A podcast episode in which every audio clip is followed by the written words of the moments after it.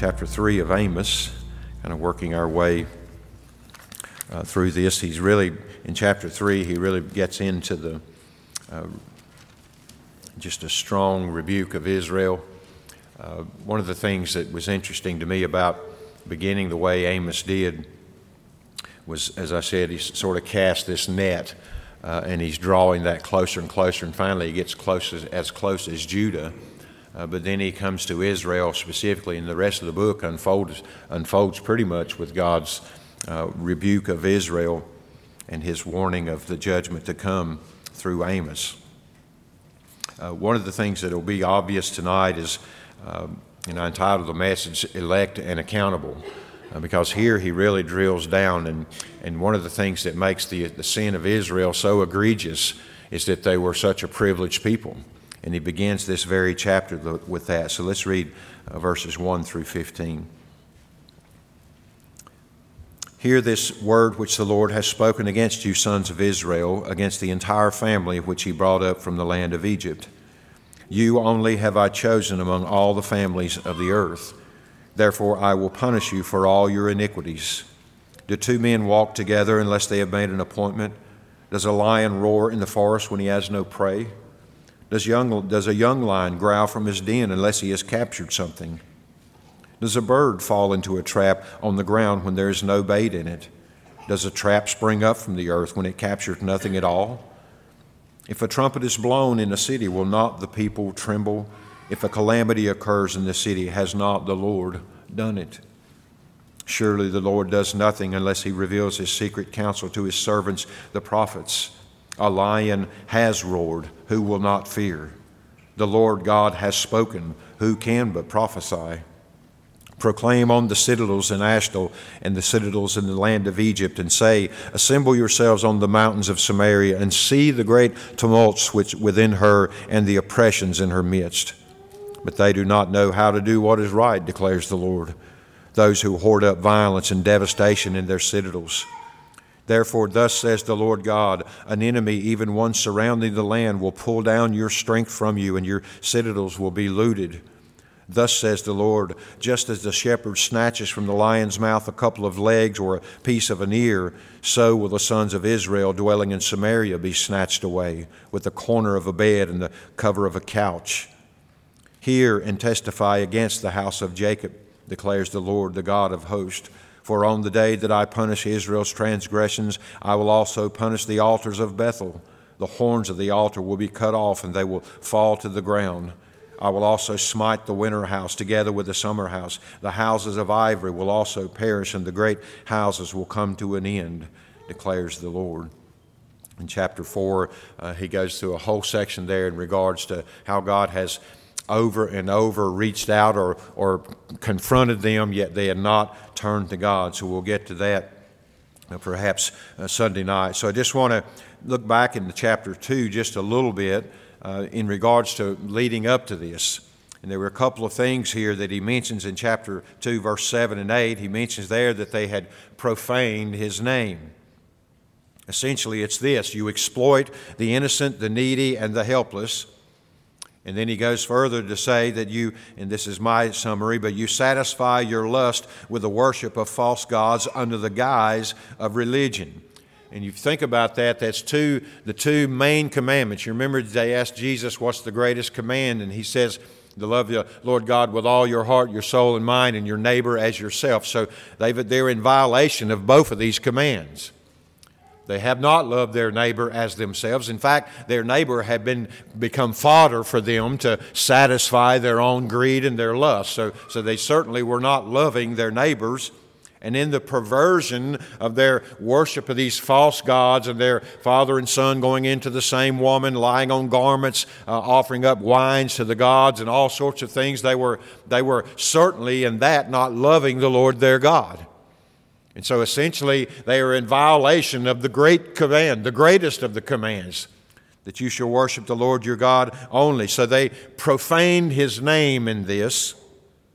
And then in verses 9 and 10 as well, but you they reject the true God by whose grace they had been delivered time and time again. It says, Yet it was I who destroyed the Amorite before them. They're lifting up their offerings to the God, the false gods, but it was I who delivered them, not only uh, the Amorite, but brought them up out of Egypt and given them the land. So the very place where they're dwelling was given to them by God. So, so they, are, they are an affront to God in every way. I gave you, he says in verses 11 and 12, he says he gave them prophets to speak. Prophets to speak, and he even gave them Nazarites. And essentially, he gave them prophets to speak the word and the Nazarites at, at the very minimum to, de, to, to demonstrate what consecration looked like. And what did they do? They corrupted the Nazarites and they silenced the prophets. Whether they physically silenced them or whether they pushed them out of the, or didn't want to hear them, but they didn't want to hear what the prophets had to say. So, I mean, their, their guilt is just piling up here. They profane the name of God. They exploit the needy and the helpless and the innocent. They, they satisfy every sexual and corrupt lust in the, under the guise of religious worship and service to God. They, they forget the very God who brought them up out of the land of Egypt and established them in the promised land. And on top of all of that, they, they, they want to silence the very ones God sent to them to warn them. And as far as any example of consecration that the Nazarites might have done, they says they talked it, got them to drink wine, does they got them to violate their oaths and their vows. And so whatever examples of consecration they had, they corrupted even those. It's just a thoroughly corrupt people and a nation altogether. In fact, in verse 13, God summarizes through, through Amos here in verse 13 of chapter 2. He says, Behold, I am weighed down beneath you as a wagon is weighted down when filled with sheep. And essentially, you have made yourselves burdensome to me, you who ought to have been my glory. In other words, the people that he called out, singled out. He's going to introduce that in chapter 3. But the people he called out, who ought to have been the instruments of the, of the display of the glory of God to the nations, the very the very apple of his eye, as it were, had abandoned him altogether and had profaned his name and had become a burden to, to the Lord, burdensome to him. And that's where we pick up in chapter 3. So Amos begins again Hear this word which the Lord has spoken against you. And that really drew my attention this week because he's speaking now against Israel. This is not a word of encouragement. This is not a word of, of permissiveness. This is not a word that says, it's okay, you're my special people. This word that's about to be spoken throughout the rest of this book is against Israel, his own people that he's about to say. So we need to not entertain any ideas that God is a permissive, um, gentle, grandfatherly like figure who tolerates our rebellion and our resistance to his power and his grace. This is a word against Israel. He's already spoken this word against the nations and even uh, rebuked uh, Judah in chapter 2, verse 4, but now he comes to Israel. And all the family, he says, that was brought up from the land of Egypt. And then verse 2, here's the word against them. You only have I chosen among all the family of the earth, therefore I will punish you for all your iniquities. To me, the whole book the whole book hinges on that statement there. This is their, uh, this is his word to Israel, his confrontation with Israel. Being the elect people, by the way, is not a license. It's not a license to be disregarding sin. In fact, it's all, it's just the opposite. It makes us all the more accountable now as the elect of God, those who benefited from the covenants of God, from the, from the eyewitness uh, testimony of God's deliverances all through those 40 years in the wilderness and all that He's done in their lives. These people are eyewitnesses of that. This is the elect of God, His people. And they had taken that as somehow permission or that God would somehow be lighter on them. You know, God is so different from mankind, isn't He? Uh, we, we, we give a lot of grace to, to friends and loved ones a lot of times, but we give very little grace to people we don't know.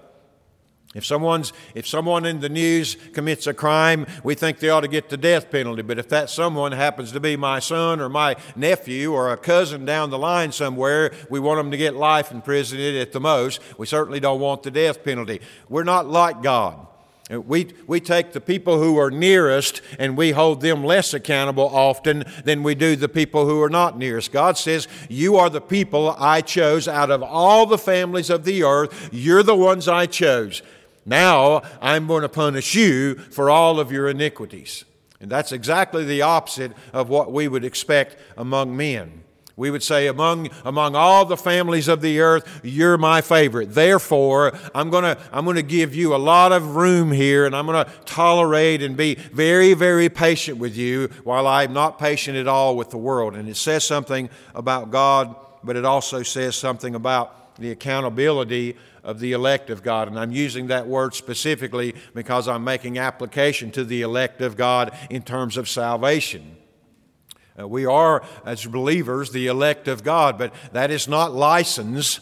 That is not to be assumed on that basis that God is, is winking at our sin or our resistance or our rebellion. It makes us all the more accountable because, as the elect, now we have the Spirit indwelling, given illumination and discernment into the truth of God's Word and the conviction of the Holy Spirit, and we're all the more accountable because of, we're the elect. We're not licensed to sin at all. And that's exactly what the basis of this judgment goes. Verse 2, he says as well, therefore, Therefore, you only have a chosen among all the families of the earth. Therefore, or you might say, for this reason or because of this, I will punish you for all your iniquities. I am, I am punishing you because you are the ones I have chosen over all the families of the earth. You're not getting excluded from this. I've already, he's already mentioned the nations. They're not, they're not the ones he chose from all the families of the earth. He mentions Judah. Certainly they're among his chosen. But he says, Israel, I'm punishing you because you are my chosen. And that ought to make Israel even more, in, in some ways, more frightened. So he goes on in this passage. And it's really interesting because if you read this passage, it seems a little bit extraneous. uh, when you begin in chapter verse 3 all the way down to verse 6, I mean, he gives these examples. And I, I was reading that this week and I'm thinking, it seems like a lot. I mean, he could have said that in one statement and made his point. What, what is Amos doing here, repeating this, uh, contrasting that? Listen to these verses. Do two men walk together unless they've made an appointment? Does a lion roar in the forest when he has no prey? Does a young lion growl from his den unless he's captured something? Does a bird fall into a trap on the ground when there's no bait in it? Does a trap spring up from the earth when it captures nothing at all? I mean, those are, he stacks those in there and they're coming just rapid fire, just rat a tat tat down through there. And, and it just fascinated me this week. What is, he, what is he getting at here? And this is what I think. You may, may have a different view, but I think he means here, first of, in the first analogy, an appointment. It is necessary to preserve the fellowship with God. I think that's what he's getting at. Do two men walk together unless they have made an appointment? This prophet and this confrontation is the appointment. In other words, you have gone away from me. There is no fellowship with us, and there is an appointment now for us to be, come together in this confrontation. I am going to confront you in regards to your sin as a way of uh, bringing you back into fellowship with myself. Can two men walk together unless there is such an appointment? If we parted ways and we're ever going to walk again, somebody has to take the initiative to bring us back together again. And in this case, God is taking the initiative because with all the warnings he's going to talk about in chapter 4, all the warnings, they had not responded. He says in chapter 4, I gave you cleanness of teeth and I stopped the rain, but yet you have not returned to me. I've been reaching out to you through, through providence, and yet you continue on in your rebellion. So if we're going to have fellowship with the people that I have chosen, I'm coming to confront you. There must be an appointment. Let me just say this. If we are, as believers, are walking in resistance or rebellion, or if we're trying to shut God out of our conscience and in our heart when there's conviction, if we are resisting God and walking away from God, and, and no matter what He sets in our path, we continue to resist Him, He has an appointment with you or me. He will not let his people continue on in their course without that confrontation at some point. Later on, he says, Does God, reveal, does God do anything without revealing his counsel to his prophets? You haven't been listening to the prophets. They've been shouting and screaming from the rooftops of what I've been saying to you, and you've been running away and, re- and resisting and pushing away from that. God's saying here, I think there is an appointment now, and I've initiated that as God. Notice as well in verse 4, really verse, verse 4, both of those phrases I think are kind of parallel there, but he says, Does a lion roar in the forest when he has no prey? Does a young lion growl from his den unless he has captured, captured something? What I'm understanding from that is that, in, a, in essence, the judgment or the confrontation or the punishment has already gone forth in, in regards to its certainty from God. In other words, a lion doesn't growl when he hadn't caught any prey yet. He's not in possession of the prey. He hasn't captured it yet. He growls when he's got it. It's a triumphal growl, if you will, but in this sense, that's the imagery that's made here. In other words, there was a lion prowling, as it were, and he, you weren't aware of him, but when he launched out and took his prey, once he has it in his possession, then he growls. Otherwise, he's going to scare him away. And to me, it seems to suggest to me that what Amos is prophesying here, what the Lord is roaring that he says later on, is that the judgment pronounced upon Israel and the nations has already gone out in terms of the certainty of it. It may not have been fulfilled in history yet, but you can count on it as certain because the prey is already in his hands, as it were. The same is true of the final judgment coming someday. It's not here yet. God judges in many ways here. He sends judgments into the world. He disciplines his own, his own children, and he, and he punishes the wicked in our generation. But the final judgment is yet to come. But it is as certain as the, as the judgment today. It is certain because it has come forth from the Lord. It is the will and purpose of God Almighty. And so, in that sense, I think he means here that a lion roaring has taken the prey. It belongs to him. He has already taken it into his possession, and it is certain that it will not escape. The same is true even with a young lion who doesn't roar unless he has captured something. In verse 5, uh, there's an interesting dynamic there. There's a bait and then there's an effective trap. He says in verse 5 Does a bird fall into a trap on the ground when there's no bait in it? No, because nothing drew the bird to the trap. Uh, I remember I, we used to set rabbit hollers. some of you people may not know what that is, but rabbit gums. We called them rabbit gums. But uh, we had a, a man in our community that had a rabbit hunting preserve and he would pay us five dollars for every rabbit we could catch. So you can imagine how many rabbits twelve year olds were catching. Man, we was talking, we was loading them down with rabbits. But, but we would go out sometimes and we'd set as many as 20 of those things out in these old pines and in the thickets and everywhere else. And we'd go out there, and sometimes the, the door would be dropped down, but we didn't set it right. In other words, there was no, there was no way a rabbit could get into that trap because we didn't get the trigger just right. And when we walked off, maybe the wind blew a branch or something, it hit the trigger and the door shut. So a lot of our traps would have the door shut, but they'd be empty. And that was the imagery that had here. Birds don't fly down, in this case, into a trap where there's no bait. So that's the first principle. There's something there to lure the bird. Birds don't come unless there's something that's drawing and promising to satisfy the hunger of the bird. And then when a, when a bird does come, a strap doesn't spring up and catch nothing. In other words, the bird triggers the trap and the trap springs up. And that seems to have something to do to me with what God is saying to the Israelites through, through Amos. In some ways, God's judgment and God's punishment was the, was the bait and the trap. In other words, they were drawn away by their own lust.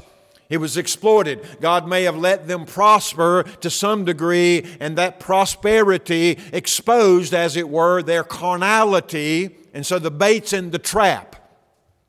And they didn't see the bait and say, well, we ought not to be carnal. We're God's people. We live by spiritual truth. We don't live and we're not guided by our fleshly instincts. And, and so we're going to resist that lure and that temptation to prosperity. But God prospered them. He shut off the enemies. And Israel in this period of time was prospering very much so. In fact, they thought everything was fine. The bait's in the trap.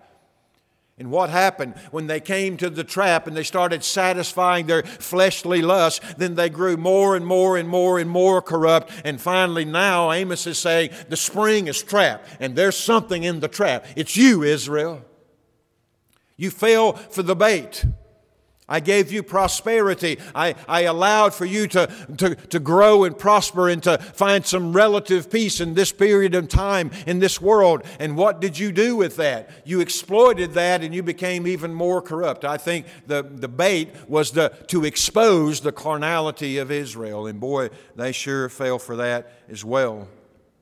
So Amos tells them a bird doesn't fall into a trap where there's no bait and, a trap doesn't spring from the earth when it captures no bird. And then finally, kind of moving more towards his point in verse 6, he says, If a trumpet is blown in a city, will not the people tremble? That is a, a absolute truth. That was a part of their alarm system. If there was an invading force, they would sound the trumpets. Every man would go to his station. They knew they were under assault, under, under siege. That's a, that's a right reaction. That's, that's what happens. And he says, if that happens, do the people not tremble? Of course they do. But what has Israel done? The prophets have been blowing the trumpets all along, but yet you have not trembled, Israel. In fact, you've grown fat and satisfied in your luxury and in your prosperity. You haven't heard the trumpet blasting, and you're not fearing. And everybody knows that's what you do when you hear the trumpet, but not Israel. And then he says in verse 6, which is, a, which is really striking if a calamity occurs in a city, has not the Lord done it? Has not the Lord done it? So, when this calamity, this is foresight, when this calamity happens, just understand that the Lord's been sounding the trumpet the bait was there. You fell for the bait. He exposed your corruption. All these things are true. Just know that whenever, whenever the Lord brings calamity upon this city, it is the Lord who has done it. It's not the Syrians. It's not the Assyrians. It's not the Philistines. It's not the Edomites or the Moabites or the Ammonites. It is the Lord who has brought the calamity upon Israel. And they might have even drawn from that uh, in the past as well, the calamities that they had already experienced, their, their period, of the, uh, period of falling and coming back and falling and coming back, all those calamities, the Lord is sovereign over. And He brings them into these cities and into our lives to accomplish His purposes. And I do believe with all my heart, sometimes He brings those into our lives to expose our self reliance, uh, our our tendency to navigate our own way by our own intellect and our own strength through circumstances in life. I think He brings the storm and the calamities into our life to expose to us all that we reserve to ourselves and withhold from Him if we are His people. And Israel was and is. Surely the Lord God, verse 7, does nothing unless he reveals his secret counsel to his servant, the prophets.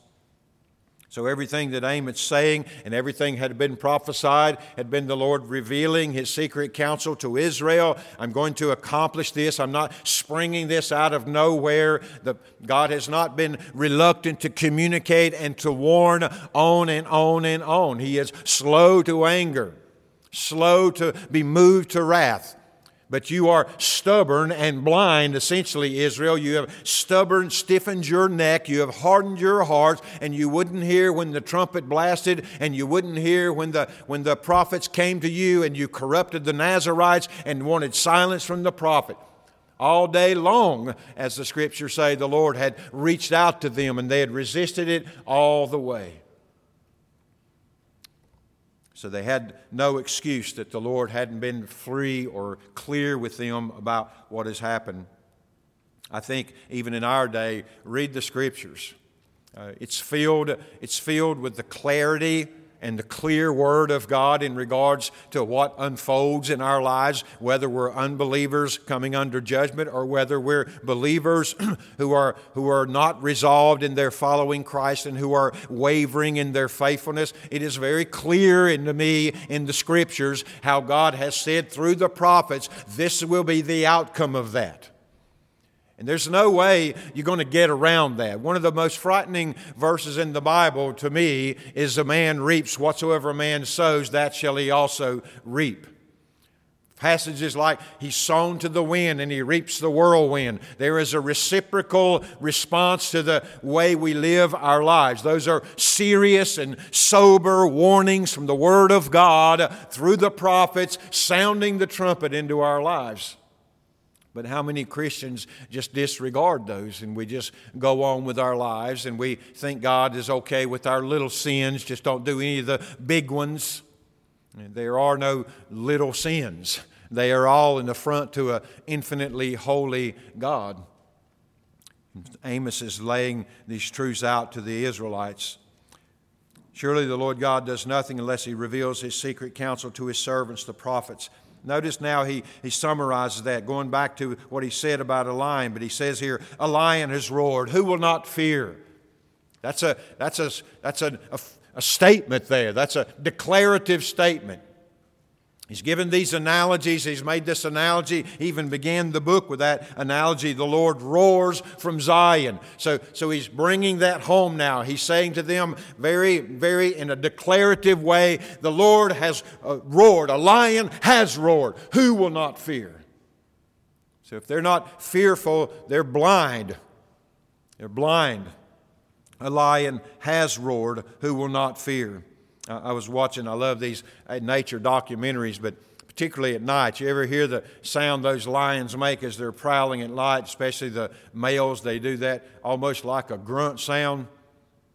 And I mean, they'll be showing in night vision, and you can see whether they're warthogs or hippos or whatever they are. Uh, once they hear that, way off in the distance, you can see them start getting nervy, uh, nervous. They're, they're getting fidgety and they start bringing their little ones near, and, and some of them start heading away from the sound. And that the lion has roared. Who will not fear? Every, every animal in the savannah, when they hear that lion roar, they know they're on the prowl. They know the big male lions and the females are out hunting. And surely not a single prey item uh, doesn't fear. Even a hippo, which is almost impossible to take down, they even get fidgety. I think that's the analogy he's giving here. The Lord, he goes on to say, has roared. A lion has roared. Who will not fear? It is insanity not to fear. And man, if you look at our world today, with tsunamis and wildfires and earthquakes. I, I heard when the hurricane hit out in LA that they had an earthquake at the same time the hurricane was there. The Lord's roaring. I mean, He's roaring. Who would not fear? I mean, look around crime going out the window, corruption all around, natural disasters, all sorts of things unfolding. You don't even know one day from the next what's going to happen in the news. We're not even surprised anymore when we hear something. The Lord roars. Who will not fear? Only a, only a, a generation given over. To, the, to their own depravity would be deafened to that roar. But what do they say? Well, all the scientists explain, well, actually, there's a scientific reason for this. Well, maybe God used science to bring about an earthquake and the shifting of the platelets and all those different things, but the God is, is sovereign over the nature that you're describing there. God is in back of the storm. He, if a calamity comes into a city, has the Lord not done it? In the ultimate sense, has He not done it? That's Amos's message. And after he says that in verse 8, a lion has roared, who will not fear? Then he says it plainly the Lord God has spoken. That's the roar. It's this, this book is the speaking of the Lord God. You wouldn't hear, you wouldn't hear famine, he goes on to say. You wouldn't hear locust. You wouldn't hear you wouldn't hear drought, you wouldn't hear rain over here and a drought over there. You closed off your ears and your heart to the voice of God as declared in all of creation Psalm 19:1. So now he sends a prophet. Thus the Lord is roaring, and Amos says, The Lord has spoken. And he has spoken. Let me just say, he's spoken just as loudly and just as authoritatively in this book. You don't have, have to have Amos here saying it. He, he recorded it. It's written down, and it's as certain and as sure in this book as it was the day that Amos spoke it. God is still the same God. He is not more tolerant of America's sins than he was Israel's. He's not more tolerant of America's sins than he was Philistia or, or the Moabites or Edom. He's not, he hadn't grown easy on sin through the, through the centuries. He is the same God. And if what Israel was doing was egregious to God and an affront to the holiness of God, how much more is what America is doing with the freedom that we have and the, and the prosperity and the power we have in our generation? How much more accountable are we to God in our capacity to do both good and evil, it seems? It's a frightening thing. Notice in verse 9 was interesting to me because here he seems to be calling these wicked nations. Come and witness this. In fact, I wonder if this is not the, not the, not the indication that he's going to raise up these nations to bring the punishment because he invites them essentially proclaim on the citadels of Ashdod and the citadels in the land of Egypt. Go down to Ashdod in Philistia and then go down to Egypt. Go to their power centers, their citadels where they have their offenses and say to them, Hey, y'all come up to Samaria, the mountain of Samaria, and look at the tumult here and the oppression in her midst. Bear witness to it. I mean, that could be that could be a testimony of God's righteousness and his holiness to the nations. Come and bear witness to what God deals what, God tolerates in his own people. He doesn't tolerate. Don't think that you're somehow in judgment for sin or excluded and that Israel's permitted to sin. Israel is as guilty as you are. Come up and bear witness to the tumult that's coming upon Israel. And it could be to make Israel a shame or to make Israel, as it were, a mockery in their eyes. Here's the people of God, and look at the tumult down in the city there. Look at the, look at the oppression happening there. They've, they've been abandoned by their God.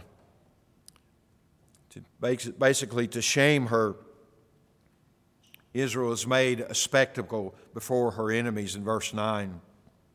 And then he returns to Israel, and this is, this is what's sad. And, and I really thought about it. this is what corruption and habitual and unrepentant and harbored sin and resistance to God brings about.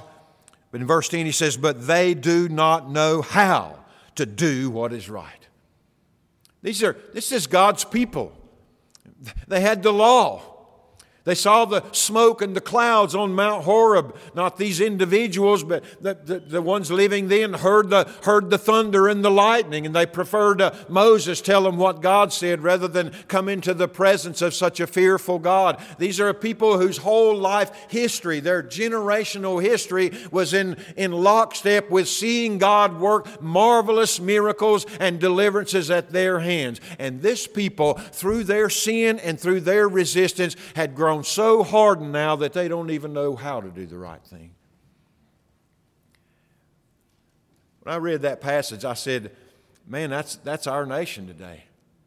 We don't know, this country don't know how to do the right thing anymore. There was a time when we knew the right thing to do and we struggled as to whether or not to do it because there might be cost and sacrifice involved. But our generations prior to us, that great generation was willing to make the sacrifice and they went off to war and, and, they, and they made the sacrifice. They knew the right thing to do and it was hard to do it, but they did the right thing. We've come full circle now. We don't even know what the right thing to do is. I mean, there's so much corruption now that even a man who wants to honor and be a patriot for his country has to second guess whether or not his government's sending him into a legitimate war. I mean, it's undermining everything now. We've lost the ability. We don't know what to do or how to do it anymore. That's how that's the deceitfulness and the hardening of sin. You let a generation and a nation and a people harbor sin and nurse sin and, and cater to that flesh long enough, and they will become hardened and blind and oblivious to what the right thing to do even is, much less how to do it. I mean, listen to the news. I mean, we've got people telling our children that there's more than two genders. We've got people who are insisting on the right to deceive or hide from parents whether or not their children is expressing some desire to change their gender in the school setting.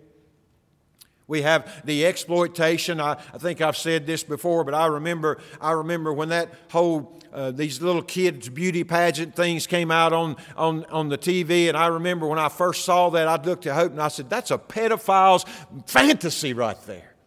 You're parading these little kids all across this stage, and every, every pedophile in the nation and across the globe is satisfying his fantasies watching that, and you're making money portraying it, exploiting these, the most innocent among us, these children. We don't know how to do the right thing anymore.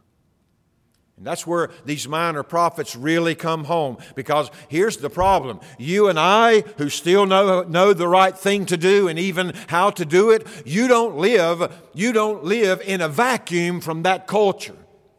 If you're not on guard, that culture is going to be affecting you in some small incremental way, and you're creeping towards the same thing if you're not aware and conscious. We really, as Christians, we ought to be crying out daily on our knees, Oh God, preserve us from this corruption clear our minds, dedicate, consecrate our hearts and minds to the truth of your word. So, so infatuate us with your glory that these things will be immediately evident to us as diminishing of that glory. And Lord, help us to grow now in our faith to where we would be prepared to lay down our life rather than abandon our faithfulness in you. That's what we ought to be praying right now. Because I think if we, if we let this stuff go and we, we just write it off as well, that's the far left, that's the liberals, that's the wicked in this world, but we, we can gather in our enclaves and we can all be okay. You're living in a fantasy world, especially if you ever use your phone or turn on your television or, or go out in society at all, because the testimony of that wickedness is all around you. I, I don't think it's coincidental that on the back of your Apple iPhone there's an apple, a fruit, and it just so happens that there's a bite taken out of that. And that says to me a lot about that, that fruit that was taken a bite out of in the Garden of Eden. And from that point on, sin came into the world. It's almost like this very device that you're holding in your hand, this Apple device, has its own warning on the back. Beware, you are of a fallen nature this thing will lead you down a fallen path and expose you to darkness that you can only, you can't even conceive of. And how many of us Christians are carrying one? It's a dangerous thing. It's a dangerous thing. I, I told somebody before if I weren't in ministry, I wouldn't even own one. I got along just fine without one. We used to come home, check our answering machine, call people, and go out and work all day long without ever one time having to stop and use the phone. I mean, we, we got a lot of work done in those days. But now you can't get any work done on a job. Ask some of these construction workers. Every five minutes, your phone's ringing. You got to lay your hammer down, pick up your phone, talk to somebody for 10 minutes, go back. What was I doing? It's just all these things. I'm just saying that to say we are surrounded by the same forces of darkness at work in the life of Israel and in all those wicked and heathen nations. The devil didn't get less effective in our generation. He may have changed his tactics, and he certainly has a lot more technology to make use of in our generation, but he is just as wicked and just as evil and just as designing your downfall as he ever was anybody on this planet. Because his he, he rejoices in destroying those vessels created in the image of God. That's all that's left to him because his judgment is sure as well. So God will call the nations as a witness in verse 9. That struck me uh, as well as as if God is calling these wicked nations so that Israel might be exposed for what she is. In this comment, she's a sinner. Now, let me finish up with these verse 11. Therefore, Thus says the Lord God An enemy, even one surrounding the land, will pull down your strength from you, and your citadels will be looted. Everything that you hold value, all your power, they'll be looted. And it'll be those, these nations, an enemy who's surrounding the land. Thus says the Lord, just as the shepherd snatches the lions from the lion's mouth, a couple of legs or a piece of an ear, so will the sons of Israel dwelling in Samaria be snatched away. That's a, that's a, a powerful imagery. The lions done got the sheep. all you, all you got a hold of is one leg, and that's all you're going to get. The lion got the rest of the sheep. You got the tail, you got the leg, you got remnants of the lion. And he said that's exactly how quickly and abruptly Israel will be snatched out of Samaria. They'll be holding on to the corner of a bed and a sheet. It's all they'll, it's all they'll be able to hold on to and they'll be snatched away so quickly that they'll drag the sheet along with them. But the bed stays there, the house stays there, everything stays there. They're ripped, as it were, from Samaria, just like the shepherd rips that lamb's leg from the wolf or from the lion. Here he says, and testify against the house of Jacob, declares the Lord, the God of hosts. For on the day that I punish Israel's transgressions, I will also punish the altars of Bethel. The horns of the altar will be cut off. You know, Bethel was that uh, false place where they set up the calves. It really is striking if you read the northern kingdom, but they did, they, they almost tried to parallel all the feast and all the special days of Judah, and they made it a day different. They would, our festival was this day. So they wanted to distinguish themselves, but at the same time, they wanted to hang on to the religion of Judah. And so it, it all became so corrupt, uh, just so overwhelmingly corrupt. And Bethel was, was a, a central shrine, as it were, of that. He says, I will punish the altars of Bethel. Bethel. The horns of the altar will be cut off. You know, the horns was essentially what held the sacrifice in place. In fact, it was a sacred thing. In fact, if you fled into the temple and you would hold on to the, uh, the horns of the altar, it was almost like a, a refuge. Nobody dared come and take you from the horns of the altar. He's essentially saying to them, You can flee into the, into the temple as you built in Bethel. Grab hold of the horns of the altar. There is no sacredness about that false religion. I will break those horns off and they will fall to the ground. You will have no refuge and no place of preservation you will come out of Samaria. Then of their wealth, he says here in verse 15, I will smite the winter house together with the summer house. You can't flee away to one from the other. You can't say, well, they're coming near to the winter house. Let's flee to the summer house. Surely we'll be safe there. Or the vice versa. You, you, you, can't say, well, they're coming for the summer house. Let's go to the winter house. All of your property, summer and winter, all that is going to go away. It will perish. The houses of ivory, he says in verse 15, will also perish, and the great houses will come to an end, declares the Lord. When I, when I said, when the lion roars, does the lion roar unless he's already taken something? When you read this, that sounds certain to me. That doesn't say, if you don't do something, this is going to happen. You've already done something. I've already sent you prophets. I've already sounded the trumpets. You have done, responded in no way whatsoever. There's no turning back now. Your punishment has gone forth. It is as sure in, in my hands now as the prey is in the lion's when he growls and when he roars. Israel, if there was a sensitivity in Israel at all, they would have been terrified right here. This is, this is a certain way of speaking. And, folks, when I read the Bible and I hear about the warnings of the wicked and the ungodly, regardless of the nation that they are in, we ought to tremble just as much.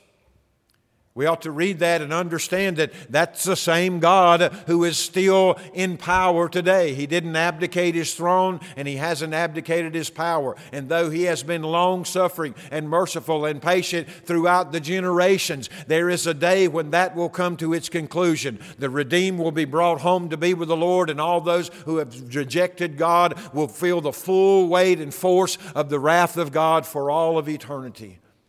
That is a very real that is a very real threat, and it is certain. It is spoken here in declarative language. It even concludes in verse 15 as he starts off into chapter 4, but he includes there, declares the Lord. This is the declaration of the Lord. As Christians, I'm convinced that our prayers ought to, ought to be concentrating on pleading for God's mercy on this nation while He brings, brings the elect home. Uh, I mean, I think there are people out there that are going to be saved, and God is calling them out, and it may be through great suffering that He calls them out. But I'm, I'm, my prayer is that, Lord, would you grant mercy? Would you grant grace that we might reach out with the gospel in freedom? May you push off the day where it will cost us our necks to be faithful. Lord, would you give us a window? Give us, give us patience here. And even while we're praying that, you see the world moving farther and farther and farther and more militant and more angry against the things of the Lord. And it doesn't, it doesn't bode well. You might say, well, Larry, you sound like a pessimist. No, I'm a pessimist when it comes to what men will do, but I'm an optimist when it comes to what God can do and does do and will do.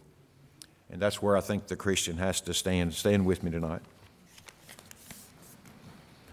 And chapter 4 is really interesting because here, God, in chapter 4 and beyond, God begins to describe uh, how He had reached out incessantly and mercifully, and how they had gone and gone and yet continued to go their own ways. It's just a sobering reminder.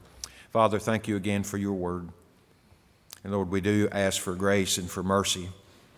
And Lord, I, I pray that we're not just asking for mercy to put it off, but that we, that we might have mercy, that we might equip those in the church today, that we might equip our families as fathers and, and mothers and grandfathers and grandmothers. Lord, I ask for mercy that we might prepare this generation to suffer.